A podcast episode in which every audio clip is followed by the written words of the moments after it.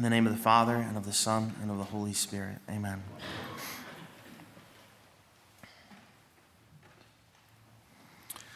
The stone rejected by the builders has become the cornerstone.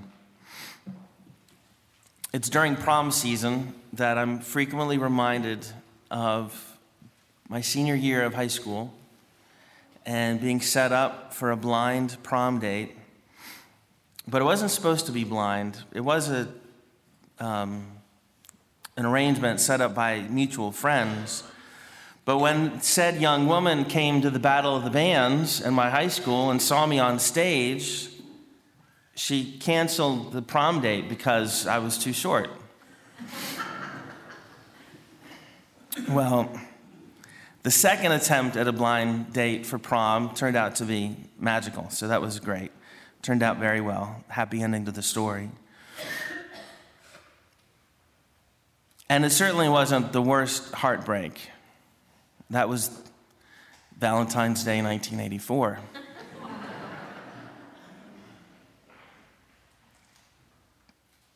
and coming home from school that day, I, I didn't even stop in the kitchen or my usual after school destinations. I just went up the driveway and just into the backyard, and I'm, I'm, my head must have been spinning. I was dazed and, and uh, dreary. And just a few minutes later, when I came in, mom wrapped me up in a big hug because she knew what had happened. We didn't say anything, I didn't tell her anything, nobody tipped her off. She simply knew. Well, just a few minutes ago, we prayed in the opening prayer that the Lord renew within us the paschal mystery. And if you're familiar with that phrase, the paschal mystery refers to our Lord's death and his resurrection.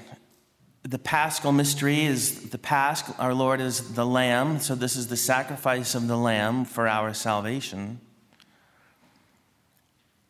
There's something happening that's more deep than just simply our being so obedient to God that we would rather die than sin, although it is that.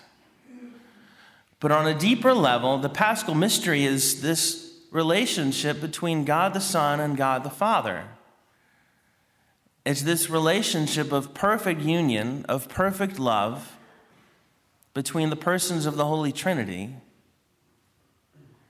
And so when we hear our Lord saying that I am in the Father and the Father is in me, that perfect union of love is carried through this paschal mystery, our Lord's suffering in the garden, his being nailed to the cross and hanging there for six hours, his physical death, and on the third day, his bodily resurrection from the grave. All through this, he is in the Father and the Father is in him.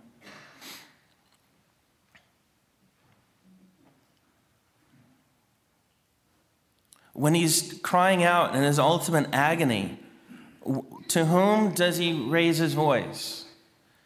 Not his friends, and not even his earthly mother, who he loved perfectly,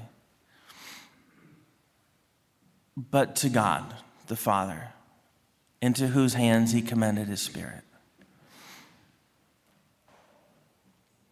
And so, as we are reminded at this altar that our prayers are directed to God the Father, there are only three or four prayers during the Holy Mass that are directed to Jesus Christ specifically.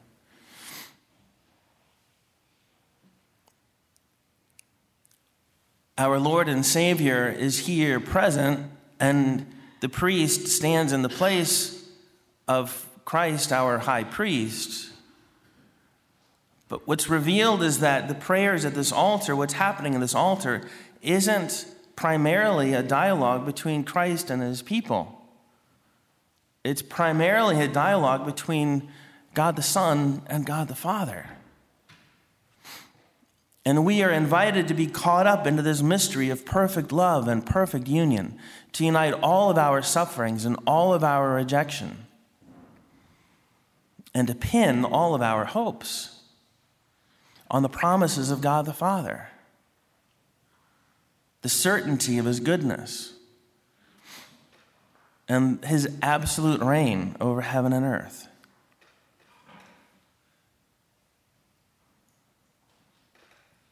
Christ is the, the stone rejected by the builders,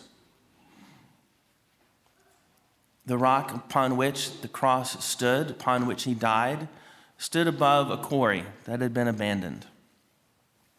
And apparently, because of the open cavity of that partially excavated quarry from the city of Jerusalem, looking up on that hill, not really a mountain, it sort of had the, the shape of the, the top of a skull.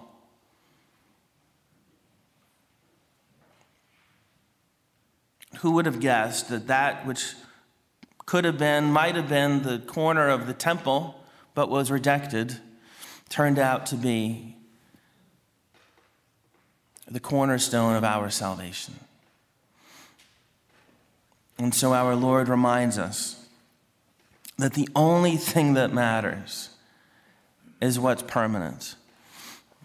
And the only thing that's permanent is what's in heaven the love of God the Father. It's in the person of Christ, it's through his incarnation, the union of man and God that we know that it's even possible to have this relationship with God the Father and God the Holy Spirit.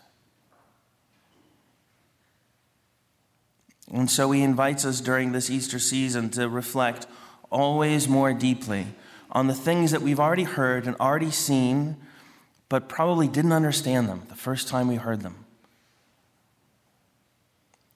And just as the apostles would have been reflecting on this time over time with conversation and prayer, so we also can come to realize the great mystery of, of what's been before us the whole time.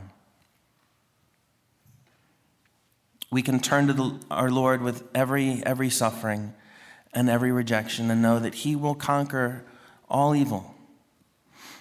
We can turn to Him in our confusion and our sin and He can heal us and restore us.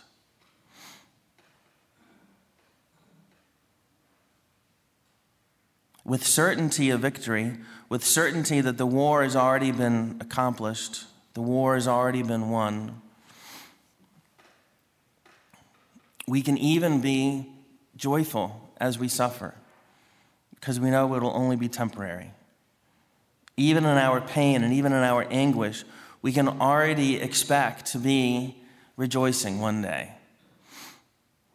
To do that is to live again the paschal mystery, is to make our own the words of Christ in the cross when he prayed, My God, my God, why have you forsaken me?